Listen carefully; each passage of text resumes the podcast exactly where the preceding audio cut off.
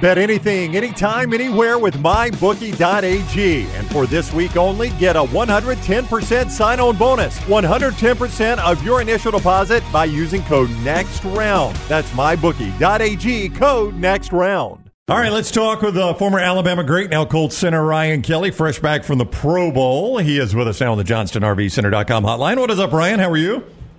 Hey, good morning, guys. How are we doing this morning? Doing awesome. Thanks a lot. I, I remember back in the day, it used to be a money losing proposition to go to the Rose Bowl or the excuse me the uh, Pro Bowl because it was in Hawaii. Is it the same when it is here in the continental United States? Does it get that expensive still with all the people that want to go? Uh, it, it, can get a little pricey, but I have to admit, I mean, I think it's it's, it's a much cheaper ticket than uh, the Hawaii used to be. And, and Orlando is a really kind of an easy place to get to for most you know most people in the world, but um, you know, they do a really good job down there. I mean, we, we brought our two, uh, our two kids, our twin boys, and had the family down there. I mean, a couple years ago, I took my 85 year old grandma on a bunch of rides. um, and so it, it is a fun experience. I mean, the, the game is obviously no longer a game anymore, um, and probably for good reason, but, uh, they really do do a good experience and it's, it's not too bad. I mean, at the end of the day, you're still making a check uh, pretty sizable one too, so it's not too bad. I know it's a uh, it's kind of taboo for NFL players that aren't in the Super Bowl to actually attend a Super Bowl as spectators. Um, I would assume you guys still get two tickets, and is it one of those that you just uh, I don't know if you can sell them? Do you give them to friends? What do you do with your tickets? I can't comment on that, but I do not attend the Super Bowl. Okay, fair enough. We're not we're not going to push it at all. Hey, those tickets, and we were ta- talking about this, right? I think the average ticket to get in was eleven thousand, and like the worst seat in the house is like eight thousand. Like you've got to be a multimillionaire to be able to buy Super Bowl tickets now. It's insane. I mean, uh, uh I think I can't remember where I heard this at, but it was basically you know, it, the Super Bowl is not really for NFL fans because most NFL fans can't afford it. I mean, it is, you know, corporate suites, corporate tickets, and um, it just seems like, I mean, at the end of the day, the, you know, the NFL is the, the biggest, biggest sport, uh, most watched, you know, you look at Thanksgiving this year, right? I mean, it just blew out NBA. Um, and so I think it is becoming, it, it's one of the things that's also, I think it's more to be seen too, but it, it, it kind of sucks, right? I mean, if, if, imagine you're playing for the 49ers, you want to have your family come, you know, I think, I think the NFL gives you two tickets and you got to go buy the rest of them. I mean, I, I, I talked to one guy a couple years ago, played in the Super Bowl, and I think he ended up breaking even by the time he paid for his family's hotels, all the tickets, and then whatever they, they, you know, he ended up losing the Super Bowl. So I think the, you know, whatever it was, a couple, of, you know, bunch of, tens of thousands of dollars, right? He ended up breaking even, um, which seems insane, right? I mean, you'd think that you're a player in the NFL, you should be able, you should be able to get some decent ticket prices, right? But um, it's crazy out there. You know, I'm interested as you prepare for a big game like this, and you got someone like Nick Bosa on the other side that uh, led the league with 21 knockdowns, 10 and a half sacks. When you guys are game planning uh, for someone who can pressure the quarterback like that, do you focus a lot on, on one player that can change the game and, and sort of design things, or is it week to week? It's pretty much the same same type of scheme? Uh, I guess what I'm asking, can one guy sort of change what you do week to week in a game? Yeah, I mean, I think you look at Aaron Donald. I mean, he's a perfect example of that. Um, you know, I think that the, the hardest part with the 49ers is you look across their, their defensive line and who, who are you going to send your double team to, right? You send your double team left, now the right side's exposed. You go right, now the left side's exposed. Uh, I mean, you know, Hargreaves, all these guys that they've got, Arik Armstead, I mean, they, they can all wreak havoc and they play – their defense. They play within their defense. They play the defense for so long now. A lot of those guys have been there, you know, consistently together, and they play extremely well together. I think it's just going to be tough. Um, you can't really pinpoint a single matchup where you're like, you know, we need to help, we need to help the left tackle, right, or we need to help the right tackle. And like, you know, we all need help. so uh, I think they're, you know, their ability to, uh, I mean, certainly, you know, Mahomes getting out of the pocket, um, the running game obviously will help that, but um, you know, this is ultimately you know, this is the head-to-head matchup you want to see, right? Two great teams, and uh, I guess one difference between college and NFL is, you know, college you might place a, you might face an elite player once every couple games, you know, and there might be just one of them per D line. This one you've got every single person is elite D lineman. So uh, good luck to them, and uh, you know it's amazing they're still playing. Ryan Kelly with us, uh, the former Alabama great now with the Colts. He's on the JohnstonRVCenter.com hotline. I don't know about you because I don't know how closely you know, as you're preparing for a game, you're able to follow this. But when Chase Young went to San Francisco, I was like, you got to be kidding me. They're adding that guy too. I mean, that's that's an incredible defense that they're going to add Chase Young to. Yeah, I mean, you got to start thinking like, you know, you look at. I'm not a GM. I don't understand, you know, necessarily everything about a salary cap, but you start looking across the board, and I mean, there's a lot of money tied up in that team, and so it's amazing that they can afford um, and be able to do all these different trades. And um, you know, it's truly, it's kind of, it's, it's always fascinating in the NFL. It's truly kind of a chess match of like, how can you stack together a team?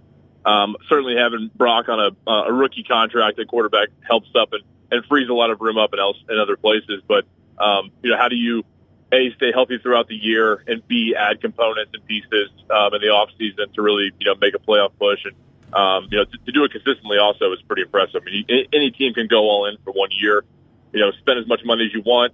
Um, hopefully that team makes it to the AFC Championship or, or go to the Super Bowl, great. But uh, usually those teams don't last year after year.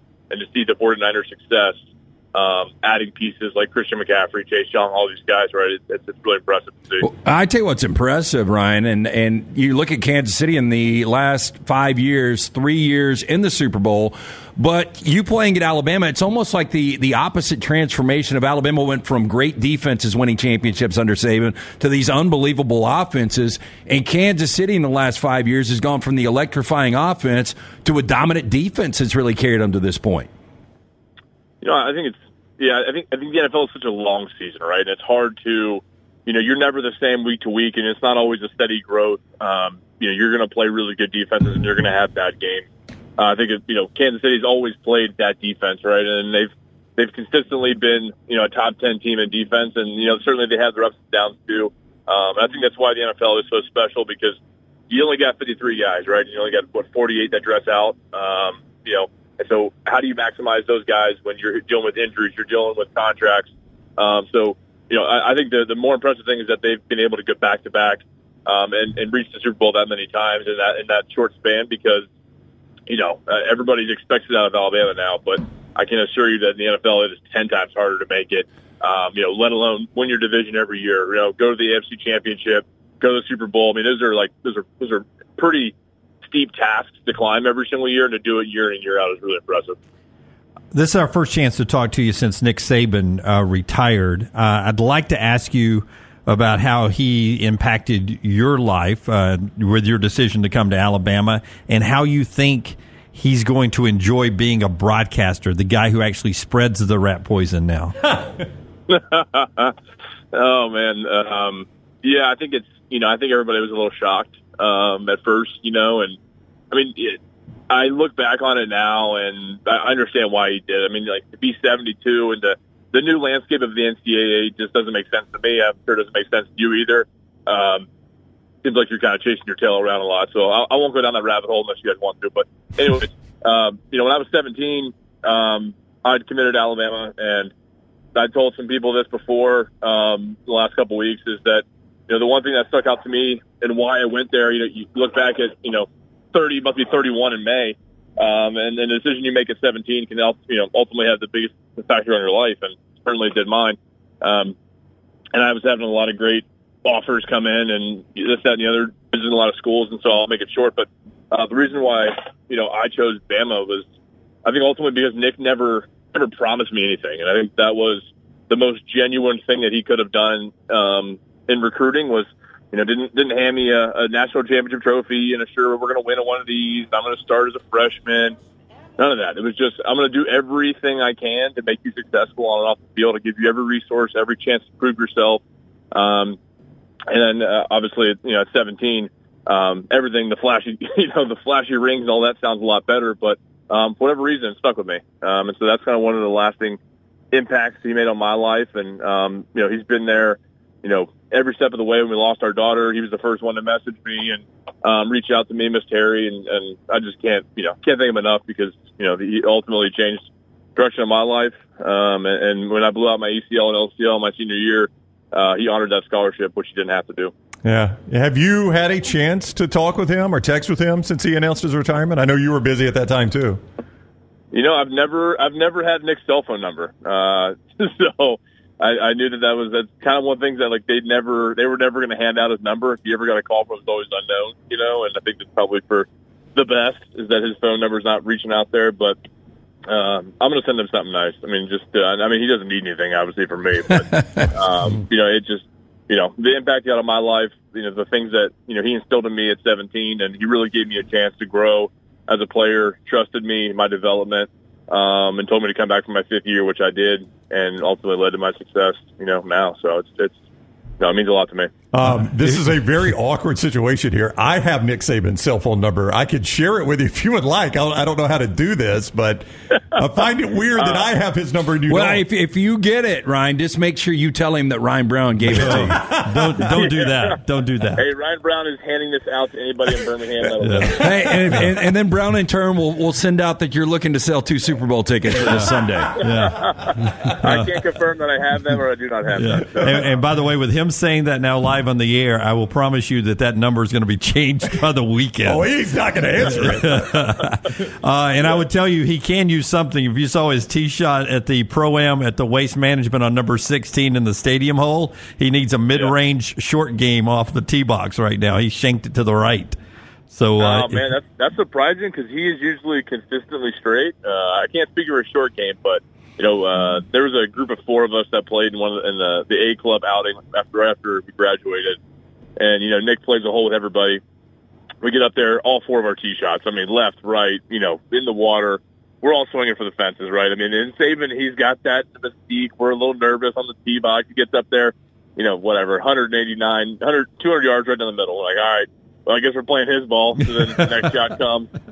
Same thing, left, right. We're deep over the green. He puts it to like, you know, five feet. He's like, he just looks at us with that, that Nick kind of smirk, like, y'all still need me, don't you? You know, and it was, it was, it was pretty good. It was pretty good. Uh, Ryan, we can't thank you enough for the time. It is always a pleasure talking with you, and uh, glad the family is doing well. All right, likewise, guys. You guys have a great weekend. All right, buddy. You too. Take care. Enjoy the game. Ryan right. Kelly, uh, the Alabama great, now Indianapolis Colt great, with us on the Johnston RV Center.com hotline.